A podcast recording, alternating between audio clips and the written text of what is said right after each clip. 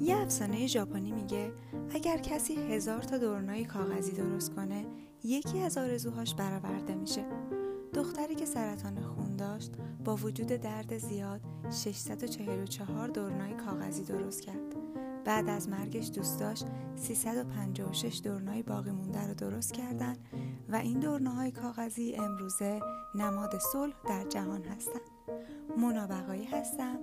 روزهایی که برام باقی مونده با وجود سرطان و متاساز تصمیم دارم هزار کتاب رو بخونم و خانشی از اونها رو پادکست کنم. کتاب هایی که به هر دلیلی به فارسی ترجمه و منتشر نشدن.